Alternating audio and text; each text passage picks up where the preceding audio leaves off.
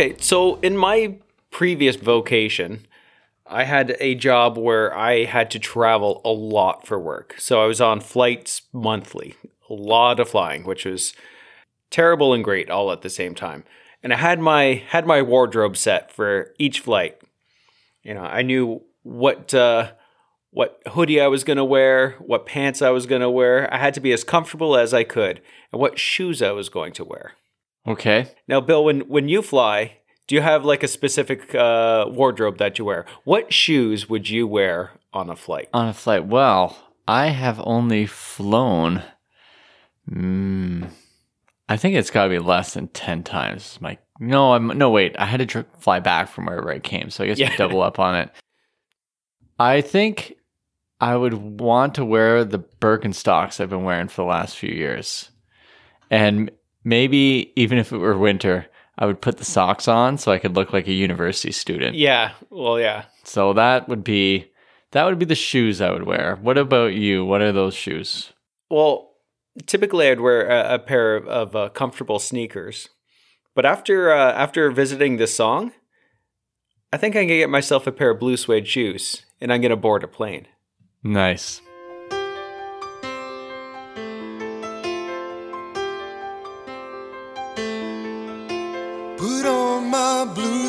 Suede shoes and I boarded the plane. Touchdown in the land of the Delta Blues in the middle of the pouring rain. Welcome to uh, Bill and Frank's Guilt Free Pleasures. Today we're talking about Marc Cohn's "Walking in Memphis." When I was walking in Memphis, I was walking with my feet ten feet off a Beale. Walking in Memphis,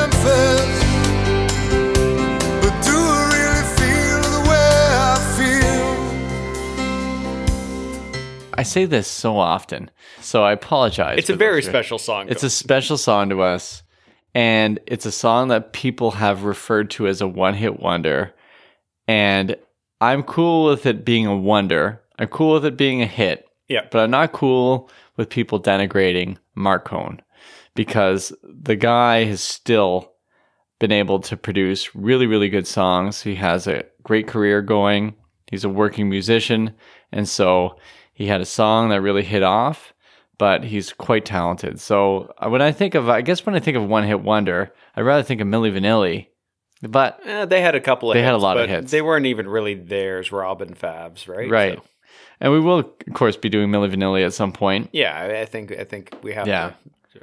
But there is something to be said where they say, okay, Milli Vanilli has a lot of hits, but when you're comparing the Marc Cohn, like, well, Mark Cohen has staying power. yeah, he has staying power. This song is uh like it still plays today in my mind. Oh my Well, goodness. Mind you, I think every song that I listen to still plays. So So this song, uh, we want to do some justice to it, and we were just discussing before we started this episode how much there was to this song. Like it was way more than we realized. It was we. It was like I thought we'd do a deep dive, but as we jumped in, didn't realize that pit just kept going and going. there's a lot going on with this song, and there's a you, you get to you get to know Marc Cohn a little bit throughout the song, which is which is fantastic, and uh, the backstory behind how this all came about and, and everything. It's it's it's a great song. Like uh, it's a great song without knowing that, but now knowing it uh, a little more in depth and understanding what. Uh, uh, what the tune's about because it's essentially an uh, autobiographical uh, song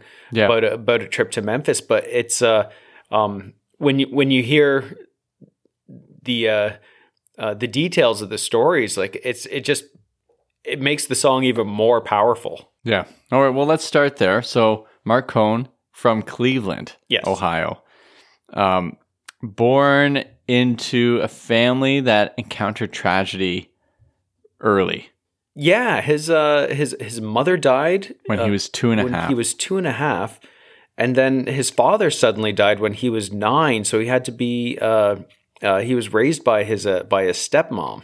yeah. So, yeah, I don't know if it's 12 or 9, but this is where we're. Yeah, well, the one uh, well. The, the internet that I read said nine, so I don't know what internet you're reading. Yeah, my internet had him at 12, but then again, it's uh, why we arguing over years? Yeah. So, so Marc had had this tragic uh, childhood, um, but we're gonna fast forward to uh, he's living in New York at the time, right? He was a he was a session session musician, right? Yeah. like Marc uh, was. Yeah, Right. started off in LA trying to work the clubs and do his thing.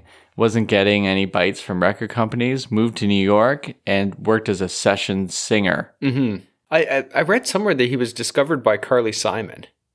Oh, okay. I did not read that, but that's uh, Look who's doing his research yeah, now. impressive. yeah, So, uh, but he uh, he hits a point where he's in his late twenties. I think he's around twenty eight. I think. Yeah. or, or somewhere around there. And he's and things aren't going his way in terms of his dreams. He realizes Jackson Browne wrote these days when he was 16 years old. yeah. That James Taylor wrote Fire and Rain when he was only 17 years old. Yeah, or 17 or 18, something seven- like that, right? Yeah. So it's 10. He's thinking, I'm now in my late 20s and I don't have, I haven't got there. I don't know if I'm going to make it Yeah. and he reads a magazine where there's an interview with James Taylor where he says if things aren't going his way in terms of the creative production process, he goes geographic. It's the term James Taylor uses, which means he just moves to another place to see if he can get inspiration for a while. Yeah. And this leads to the trip to Memphis. Yeah. So Marc Cohn takes takes a trip down to Memphis and um and we'll we'll walk through the song here, pun intended. Um and and basically it's it's it's his it's his trip to, to Memphis. Like he sings about uh, Beale Street, he sings about W.C. Handy, uh, Graceland, uh, going down to Hollywood, which was actually in Mississippi, not uh, not not in not in Memphis, but uh, it, it works so well with this song. It, you couldn't you could not not include that as part of the story in in in this song, right? Yeah. Okay, well, let's go. First verse. Here we go. He says he's putting on his blue suede shoes, as you referred to, and boarded the plane, and then touched down and landed the Delta Blues in the middle of the pouring rain. And the one uh, one thing I read was uh, the piano at the beginning is supposed to resemble rain. That's a word, right? Resemble. Yeah, sure.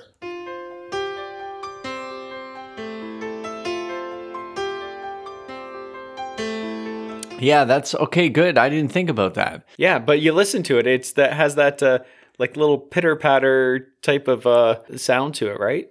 Well, I can tell you what that sound is. It's arpeggiated. Okay, that's not. Are, are we sure that's a word? It's an arpeggiated piano sound. okay. I took grade five piano. Okay. I did not do well on my grade five Royal Conservatory exams, mm. but I did pass. Yeah. And then I promptly quit. Like I retired on top, in my view. Yeah. But I'm pretty sure I saw arpeggiated somewhere. Yeah. Okay. And now I've used it. now we've used it. and it's it. over. Okay. it's uh your your education in piano has, has finally paid off here. That's right. So that's uh, that piano sound arpeggiated. Yeah. I really hope I got this right. Someone is dying right now hearing me say this. Yeah, just screaming at uh, whatever device they're listening on.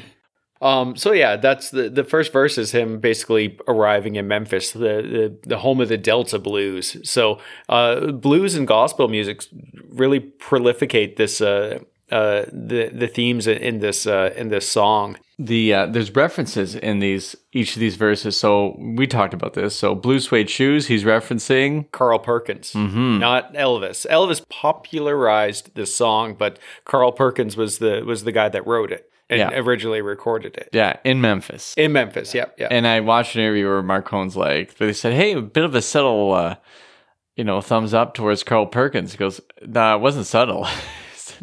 that was a very obvious." so, Yeah.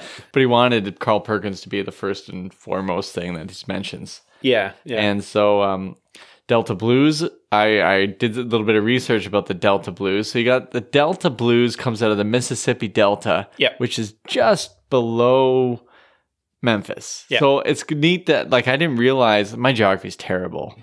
Uh, it's not as bad as my brother's, but it's bad. so sorry, Wolfman.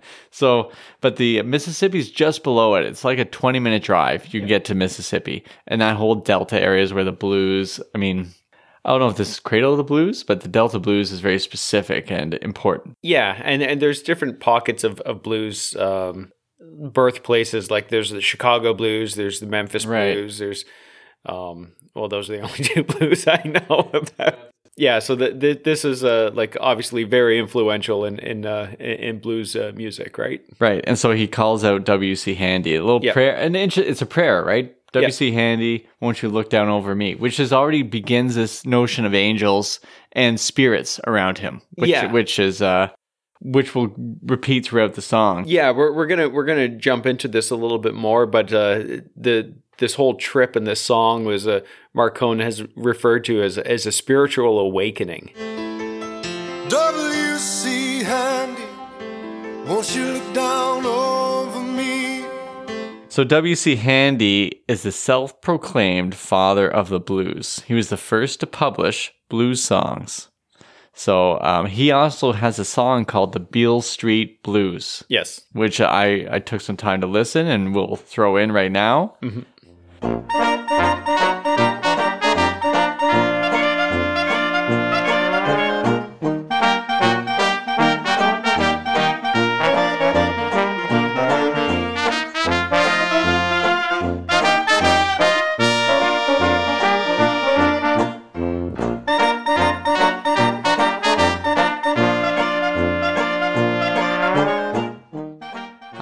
listen to more blues. Yeah. This is good. Yeah, I, I, I don't think I uh, I don't give it a, a good enough uh, shake when I when I I just kind of pass over the blues for some reason.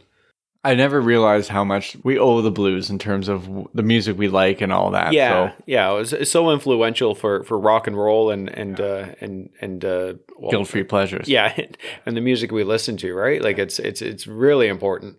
So we got he's got a first class ticket. Well, I don't know if that's true. I mean, he's there's no way he's got that much money. Yeah, a starving musician or whatever. But I mean, it's a pretty short flight, I think, from New York to Memphis, maybe. But uh, you know, Would you go on a first class ticket if it was a short flight? So if you're gonna fly to Ottawa, would you take first class? the the thing on on short flights like that, they don't really have a first class. Like it's not like lie down seats and you know champagne and all that other sort of fun stuff. Yeah, I got a first class ticket, but I'm as blue as a boy can be. He's as blue as a boy can be. Yeah.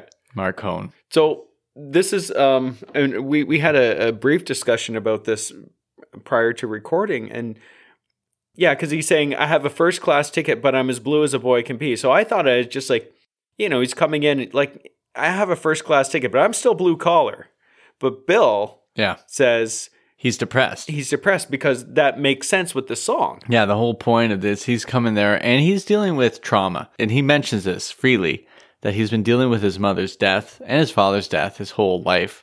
But his mother, who he has no memories of, he's only two and a half. yeah He journals about it, he writes about it, and this is something he's especially working through while he's there as this 28 year old, still dealing with, you know, the loss of mom. That's massive. Yeah. I can't even imagine it. Yeah, exactly, right? So um so yeah, and then then he he's he's in Memphis. So we we jump into the to the chorus where he's walking in Memphis and he's walking with his feet 10 feet off the Beale. Which uh, so Beale Street, uh, as Bill had mentioned, is is in Memphis, and that's a, uh sort of a musical and entertainment uh, hub of a street, correct? Yeah. I think. And so, I mean, obviously, this is a this is a metaphor for um, he's just excited, right? Yeah. He's, he's like ten feet off the ground. Walking with my feet ten feet off a Beale. Walking in Memphis. But do I really feel the way I feel? So the line that jumps out at me that I was going to use as a joke at the beginning. Oh, okay. Do I really feel the way I feel? What a question. Yeah. So when you're in that moment of being in a place that Yes. creates this emotion and then you're you're on this high, Yeah. he says, "Do I really feel the way I feel?" And this is great because it's going to play into what's coming up in the song. Yeah. And it's important. I mean, it's an important question. Do I really feel the way I feel? Yes, you actually do feel the way you feel now, whether it's real, whether it's lasting. Mm-hmm. These are all big questions, but I think it's important that in that moment when you're feeling that elation, to just feel it, go Yeah. with it. Unless you're like planning to rob a bank or something, you should Yeah. really then s- you don't. you don't. check those feelings Yeah. at the door. Yeah. You check yourself before you wreck yourself. Wiser words never spoken. Is this podcast being held in 1996? Saw the ghost of Elvis on Union Avenue. Followed him up to the gates of Graceland, and I watched him walk right through. Now, security, they did not see him, they just hovered round his tomb. But there's a pretty little thing waiting for the king down in the jungle room. All right, so no, oh, here we go. Second verse, not the same as the first. No. Not at all. He sees the ghost of Elvis. So here we are. We had the angel of W.C. Handy looking down. Mhm. But now you have the ghost of Elvis who has not risen up to the heights to hang with W.C. Handy. He is still haunting Memphis. Yeah. So I, I want to I want to um, uh, make sure that the listeners are aware, though, that, although the song is autobiographical, Marc Cohn did not actually see a ghost. Do you have that verified? Um, the internet told me that he did. Well, that's that's as good as mine so too. yeah. Okay, but here's the reason why it's implausible. Not that there isn't a ghost of Elvis. Yeah. Well, the, I mean, how old is Elvis now? So uh, Elvis would have, if he, if he, so they claim he died in '77 at 40. Shocking. Yeah, He'd he'd still be in his 80s, or eighty four. and for a lot of our listeners, we know he's he is still in his 80s, Yeah. wherever he is. So he can't haunt. You can't haunt. Well, he's in a cabin with Kurt Cobain. I was gonna say John F. Kennedy, but Oh, sure. well, him too. Yeah. Um, it was in the National Enquirer. So the ghost of Elvis is on Union Avenue, okay? And he follows him up to the gates of Graceland. Yeah. Here's the thing. I uh, used my map app on the phone here. Yep. It is a 2.5 hour walk from Union to Graceland. Yep. No, no way, Marc Cohn. You're not making it. If you're making He's it, walking in Memphis. he is. He's oh well, that's a long walk. Two point five hours. I mean, no wonder he's delirious. He's seeing, Seeing ghosts. ghosts. Two point five hours is a super long walk. So I mean, you could do it. I think it's a. Mm, I don't know. what to, A twelve minute drive. Well, wait. Is that two hour walk? That can't be. I don't know. Let, let, let's let's so an average walking pace is about four miles an hour. Okay. Sorry, no that that's that's a quick walking pace. Sorry, Oh. well, then that makes sense. Let, let's say five kilometers an hour because we're we're metric here, right? Yeah. That's So you're you're looking at seven and a half kilometers, right? okay. Yeah. All right. Yeah. I don't really have any. f- I don't think I've walked that far in a long time. So it's Yeah. uh, either way. Marc Cohn. That's a long walk. No, wait, that's completely wrong. It's Yeah. 12 and a half kilometers. Yeah. I do math for a Yeah. living. I teach it. Yeah.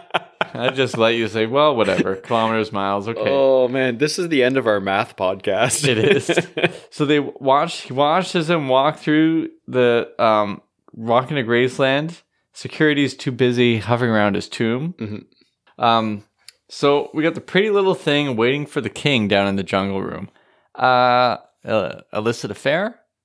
well, depends, right? Like, is it uh, was he uh, divorced Priscilla at the at this at this time? Yeah. Well, he. Uh, well, yeah. I guess they got divorced. Yeah. Are they still divorced? He's dead. Well, yeah. Maybe. I mean, I know I said he was alive, but if he's a ghost, does he still have?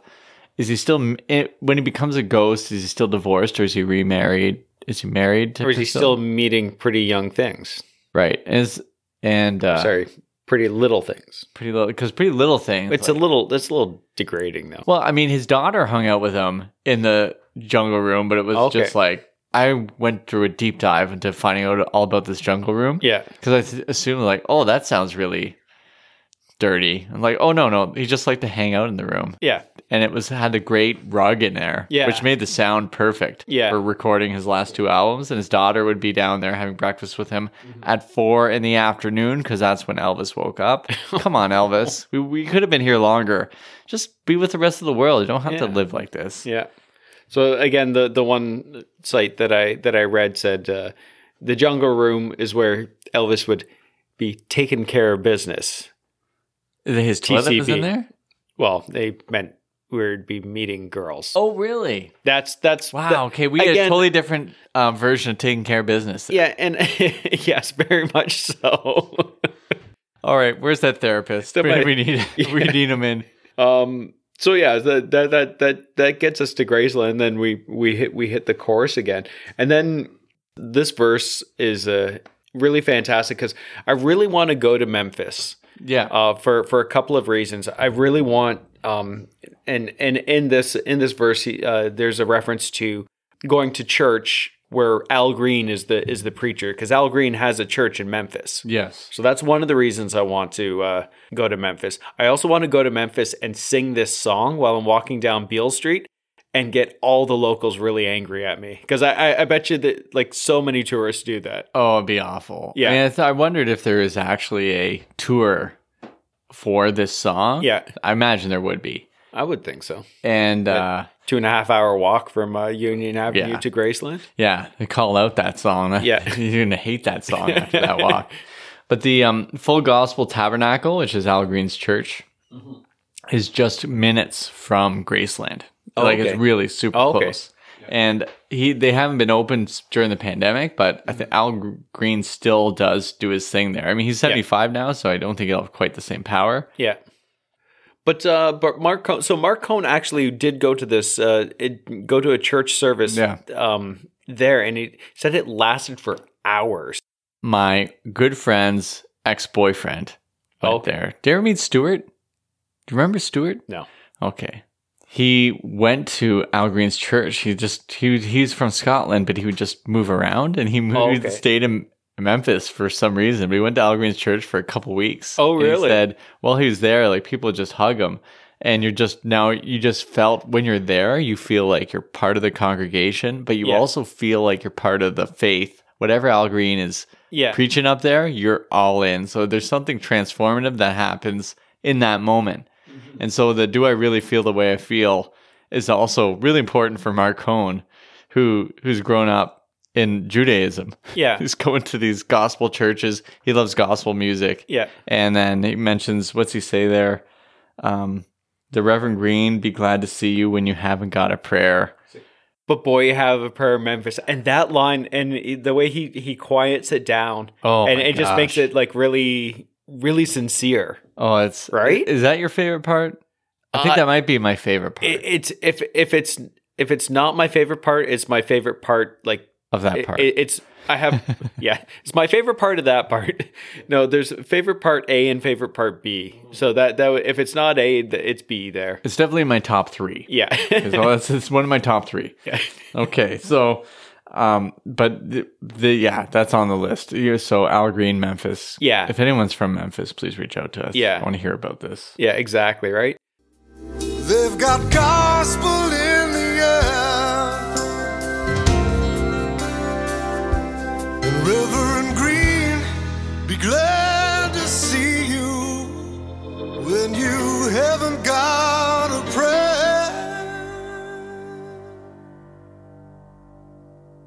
Boy, you got a prayer in Memphis. he gives a gives a story of of his experience, like Marc uh, Cohn says in, in interviews about uh, about being there and just being like, um, he said like his like he's just sweaty because it's just like Yeah. it's hot, and he said like he's uh he's sitting in the pews and he's crying and he understand like he he realizes an irony a- about it. Um, he said like growing up going to a synagogue in in Cleveland and just crying there because he wants to get out of there so much, but just having this like um uh, this huge spiritual um, experience at uh, at this church, and uh, I, I can only imagine the amount of energy that that's going on there. And he said, like, as the service went on, the band just had more and more energy and sounded better and better. And like, you know, I think he said it was like three or four hours long. Yeah. Like that's a long time. I gotta tell you, as someone who was a Pentecostal in the '90s, if Al Green wasn't your pastor when you're hitting that three-hour mark, which sometimes it did, I was crying like Mark Cohen cried at synagogue. Yeah. It's like just get me home. Nothing worse than hearing pastors say, "Wouldn't it be great if we're here all day?" It's like, Yeah. no, No. the turkey's going to burn. This is no, don't do this to us. oh, Oh, yeah. there's so much to work through. yeah. So uh, if this were a short story, the next verse hits to the climactic portion of the story, or at Yes. least the turn of the Yeah. story, which is when I would teach it. Like you don't need this like shoot 'em up battle, but this Yeah. is the moment where everything turns around for Yeah. our man Marc. So yeah, and there's there's a story about uh, about uh, this verse or bridge or whatever you want to call it as well. So um, Muriel plays piano. Well, we'll just play this little portion. Yeah. Now Muriel plays piano every Friday at the Hollywood. And they brought me down to see her, and they asked me if I would do a little number. And I sang with all my might. She said, So let's talk a bit about Muriel. Yeah. So Muriel Davis Wilkins is by now a retired school teacher. Sometimes in Marc Cohn's retelling of this, he's she's a school teacher who's trying to make money on the side. Mm-hmm. But she her ages range between 65 and 75 depending on the interview that I've heard him give. Yeah. I think 65 makes sense. And so she'd play there every Friday night Yeah, the the club called the Hollywood, the right? Hollywood. Yeah. And so this is a, and I got this down, it's about a 20 minute drive from Memphis. So he, you drive 20 minutes down to uh, Robinsonville, Mississippi, where the Hollywood is. And she'd be there. His agent, I think, is the one who said, if you're down there, you need to go to Al Green's church. Mhm. And then you also have to go see Muriel Wilkins play at the Hollywood. yeah. So he goes there. She know. I guess she knew he was coming. Uh, that's not what I heard. I, I heard that he, he befriended her over the course of the evening. Okay, yeah, no, that's true. I think so. There's an interview with a waiter working there, and he, this is like uh, I went really deep on this. Yeah. but, they, but, I, but either way, he's there. She doesn't know him except that he's there, and he started just talking to her, but also Yeah. pouring out his soul. Yeah. So he yeah. tells her that he's get still working through his mother's death at the age of two, his father's death at the age of twelve, that he doesn't know what to do with his life. He's working through this trauma. And so and he mentions, oh, I got a quote here. Let me bring this up. Okay. So he's been talking to her all night and then they ask him to do a little number. Yeah, to, to play to play with her. Yeah. Yeah, so then this and we'll play it here cuz it gives like the, that major part. Yeah. and they asked me if I would do a little number. And I sang with all my might. She said, Tell me, are you a Christian child? And I said, Ma'am, I am tonight. Walking in Memphis. Was walking with And so there's that line, tell me are you a Christian child? Ma'am, I am tonight, which didn't happen. Because No. he but he oh, said it's- he's dramatizing. Yeah, which is like, and which is fun, but the, which is the sentiment. He's been in Al Green's Yeah. church. He's been there. He's sang Yeah. "Amazing Grace" with her. That was Yeah. the last song they sang, and she helped him through these gospel songs. Yeah, because he feeding didn't him know any of the gospel, Yeah. any of the songs. I the one interview I I read is just like in no universe did we know the same songs. So here's, yeah, exactly. So, but he said with the, with "Amazing Grace," he was all in. Yeah, And so after he sings it, so I just he wrote an article on this, which was fantastic. I'll put it in the show notes. It was incredible. It gives you all this information. So he said, after we finished and people were applauding, Muriel leaned over and whispered in my ear, Child, you can let go now. It was an incredible maternal thing for her to say to me. Just like sitting in Reverend Al Green's church, I was again transformed. It was almost as if my mother was whispering in my ear. From the time I left Memphis and went back to home to New York City, I knew I had a song in me about my experience there. yeah, But what a moment where she speaks to him in this maternal way. So the mother he has not had Yeah. becomes Muriel, who says, Let it go. yeah, And she also said, Go home and write the songs you're meant to write now. So that's Yeah. another thing he had said. It's time to, and so it's time to move on is kind of like the notion you can do this. He Yeah. said within the year he wrote his whole album. yeah, So Yeah. that's ins- it's incredible. yeah. And such a moving story because they kept up friendship as you had found out. Yeah, they they they um because he came down uh, at least one other time and played with her. Uh, and played this song prior to him recording it, and she said, "You need to record this song." Yeah, the one with me in it. She Yeah, said that's the one. but uh, no, they they kept up a kept up a friendship. She came to his wedding, um, and but unfortunately passed away um, shortly before this uh, the song was released. So she didn't get to experience uh, this song's commercial success. But uh, a huge, huge part that she played in in making this song happen. And he's referenced, according to Muriel's son, which is on a YouTube clip, where he Okay. said that Marc Cohn has referenced her as his guardian angel. Oh, really?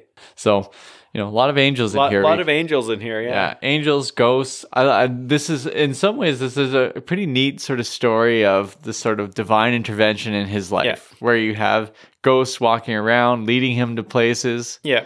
He stayed out of the jungle room, which is Yeah. probably a good idea. Yeah. We don't know what Elvis was doing there, but we definitely have W.C. Handy looking down, Reverend Al Green guiding him, Muriel. So he's got all these guides along the way. It's a great story, and and my my other favorite part, I think, is uh is that line at the end of this verse, like, "Tell me, are you a Christian child?" And i said, "Ma'am, I am tonight," because you can you can feel that you can feel the energy and, and like Marc being caught up with the emotion Yeah. of it, right? And just Yeah. like like I know this didn't happen really, but uh but you can still picture it happening, right? Like Oh, yeah. he's at that piano with her, and they finish the song, and and there's the applause, and and like and he's just caught up in in everything. Yeah.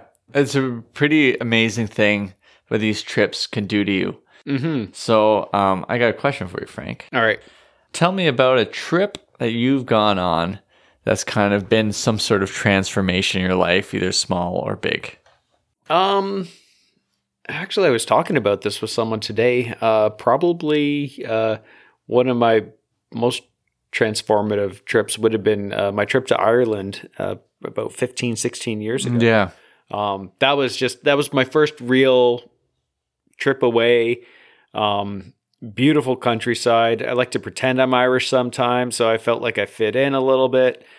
It, it was just an amazing experience, and just kind of going off into like a different a different country and just experiencing the culture and and everything about it. It was it was it was a beautiful beautiful trip. Um, and I think it sort of uh, gave me that love of traveling a bit too, because I'm pretty basic that way. You know, I like travel.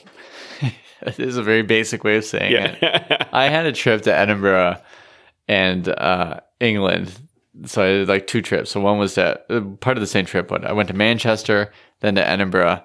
And the Manchester trip, someone threw a brick at me. oh yeah, that's right. You I was just such a target everywhere I went. In Edinburgh, someone tried to fight me there too, and I couldn't understand it. Thank they, I have a life of guardian angels who realize someone wants to fight me in a bar because Yeah. I'm just tall, thin, and look easy to pound. Yeah. I guess. Last time I went to England, someone threatened to fight me too. I don't know. You like stop going to the UK. they don't like me there. I like I like the UK a Oh lot. yeah, So that was one. But there's another trip I had with our good friend Chris Newkirk. Mhm. So when he lived in Niagara on the Lake here, near where we live, Mhm.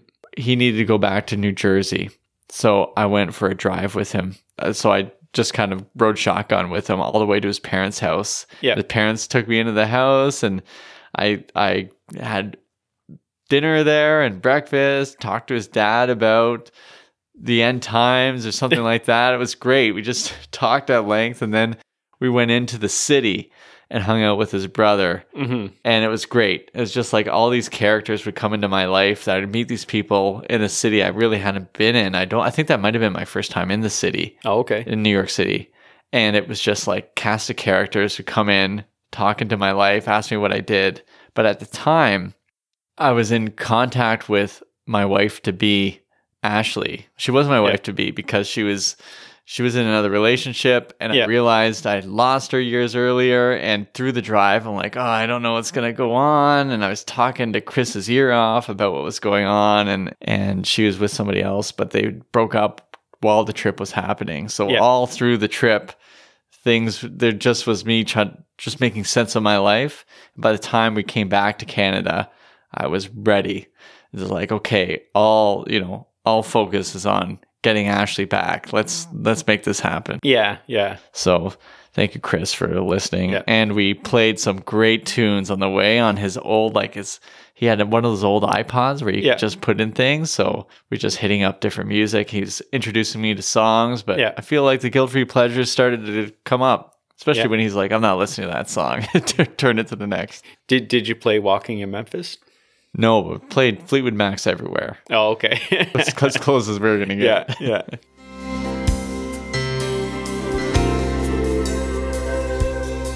What was the first time you heard this song? Um, the first time I, it must have been on the radio, or maybe I saw the video on uh, on Much Music. No, no, this this predates when I when we had Much Music. So I, I heard the song on the radio, and uh, it, it was it was a it got to number three in Canada, so it, it was played um, played quite a bit. So, um, yeah, basically, when when when the song came out, I I eventually bought the tape. Um, so this album is it's it's quite a good album. There's there's a lot of really good songs. Silver Thunderbird is a great song off of the album. True Companion. We were talking about this before, but I think this was like my attempt at having mature tastes Right. because uh, 92, 91 when it came out, or when it was recorded, and, and I think it was released in 91. So it would have been 14 years old. So think about yourself at 14 years old and, and being a little bit, uh, a little, little immature. But I, I think this was my, my attempt at, at being a, a more mature music uh, fan. That's quite a move. So I think that leads us to talk about the Grammy Awards. Yes. So he wins for Best New Artist, but let's talk about who he defeated. Well, I don't like saying defeated, who they gave the award to over these people. it's a David versus Goliath uh, story, right? Because um, the other the other four artists who who were um, nominated, C+C Music Factory, so you know, dance fun pop music, Boyz II Men, who went on to have this massive career. Um, Color Me Badd, which we've also featured on on Guilt Free Pleasures. Um, and they had they actually had a very big career in the early '90s as well. And then Seal, who went on to marry Heidi Klum, so he did all right for himself. And he did Kiss from a Rose. Well, he did one of the greatest Rose, songs yes, of all yes. time. But there, there's quite a grouping. And so Marc Cohn has sold the least amount comparatively. I'm sure C+C Music Factory sold more. Although I'm still arguing, like, at that time, Marc Cohn is with with a song like that, which is like really once in a it's a once in a career song, but it's Yeah. also a song that jumps out in terms of it's it's of its time, but it it, it carries on forward. Mm-hmm. Where people generally aren't listening to "I'll Make You Sweat." I don't think. I mean, they, I'm sure they are, Yeah, but "Walking Memphis" has that respect. It's not a, there's nothing kitschy about it. yeah, yeah. Um, but where those other tunes like "Color Me Badd," yeah, we we've gone over this. If you, Yeah. you're interested, we've done uh, podcasts on "Color Me Badd," "Seal," and and Boys, to, Men. Yeah, And don't worry, C+C, your time will come. yeah.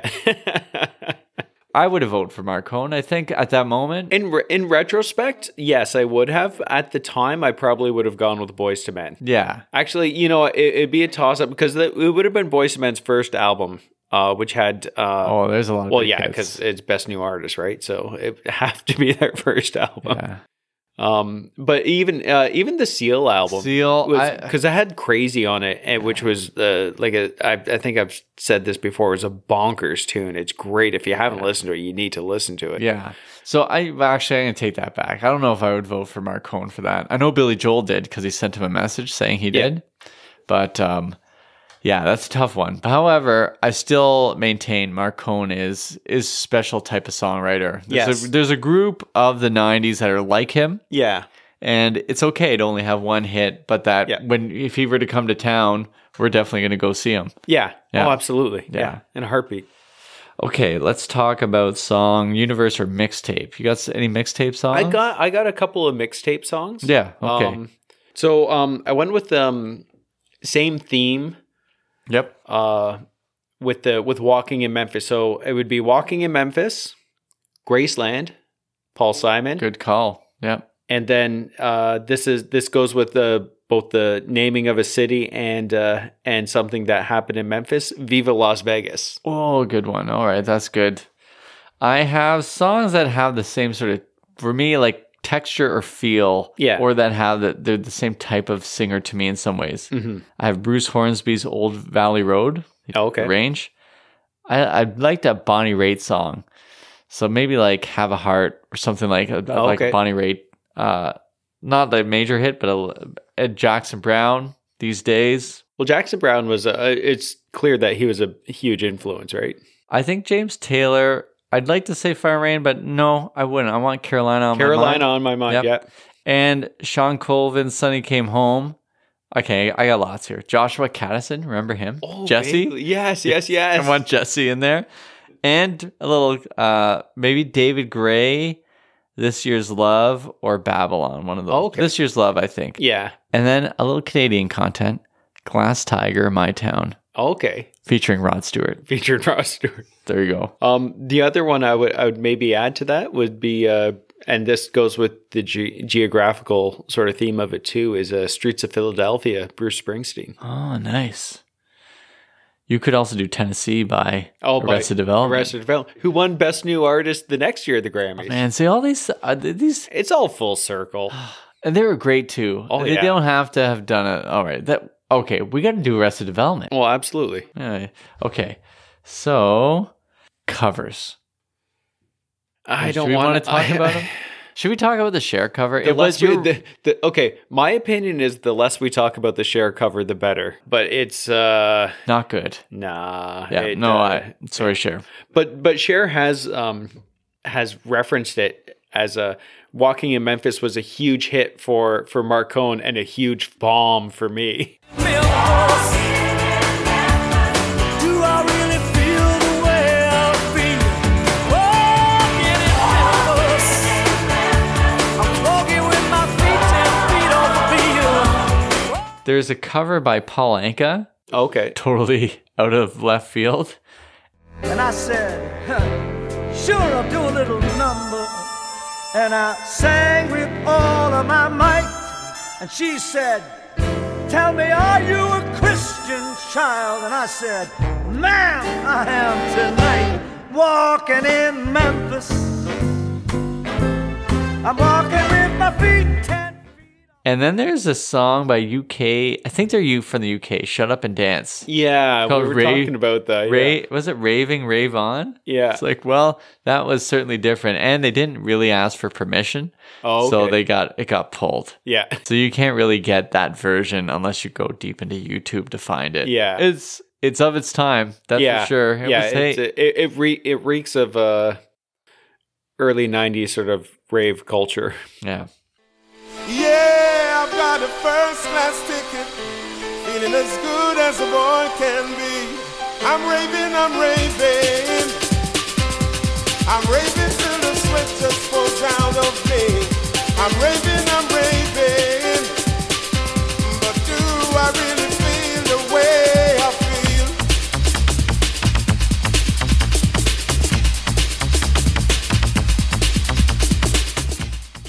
We didn't even talk really about all the the gospel singers at the end and, and the work of the organ and everything. There's so much to talk about in this song. Is there gospel choir for hire in like New York and LA where you're like, let's I Yeah. need a gospel choir. All right, it's gonna There cost you probably three hundred is. dollars for a half hour. Okay, yeah, bring them done. in. Yeah. Walking in Memphis. I was walking with my feet ten feet off a field. Walking in Memphis.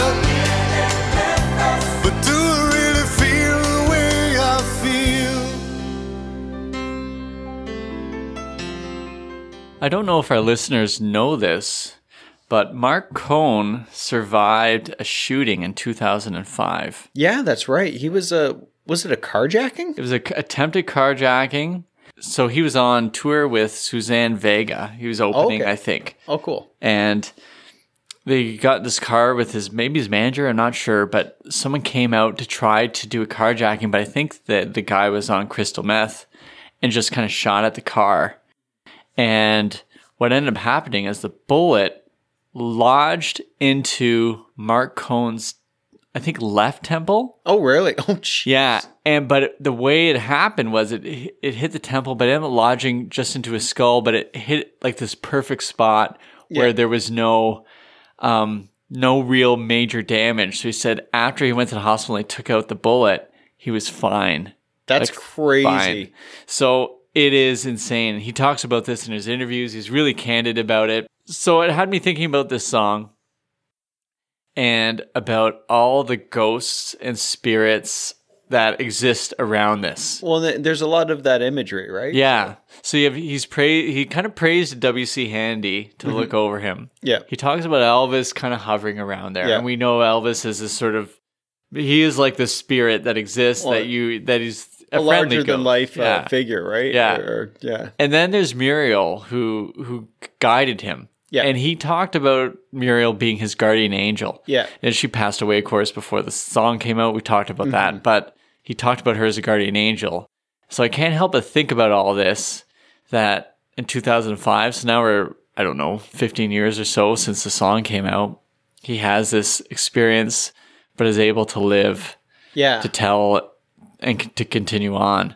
So, you know, these ghosts still remain. Yeah, these uh these angels looking over them or, Yeah. or whatever, right? Boy, you got a prayer in Memphis.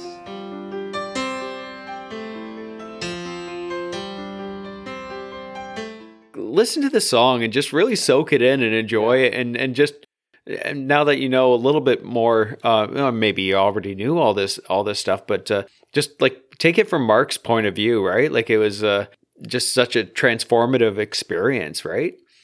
You know I I, I think we've had a, a great time exploring and and uh talking about this song. I feel like we've done a good job but do I really feel the way I feel? Well, whatever we're feeling, this has definitely been Bill and Frank's Guilt Free Pleasures.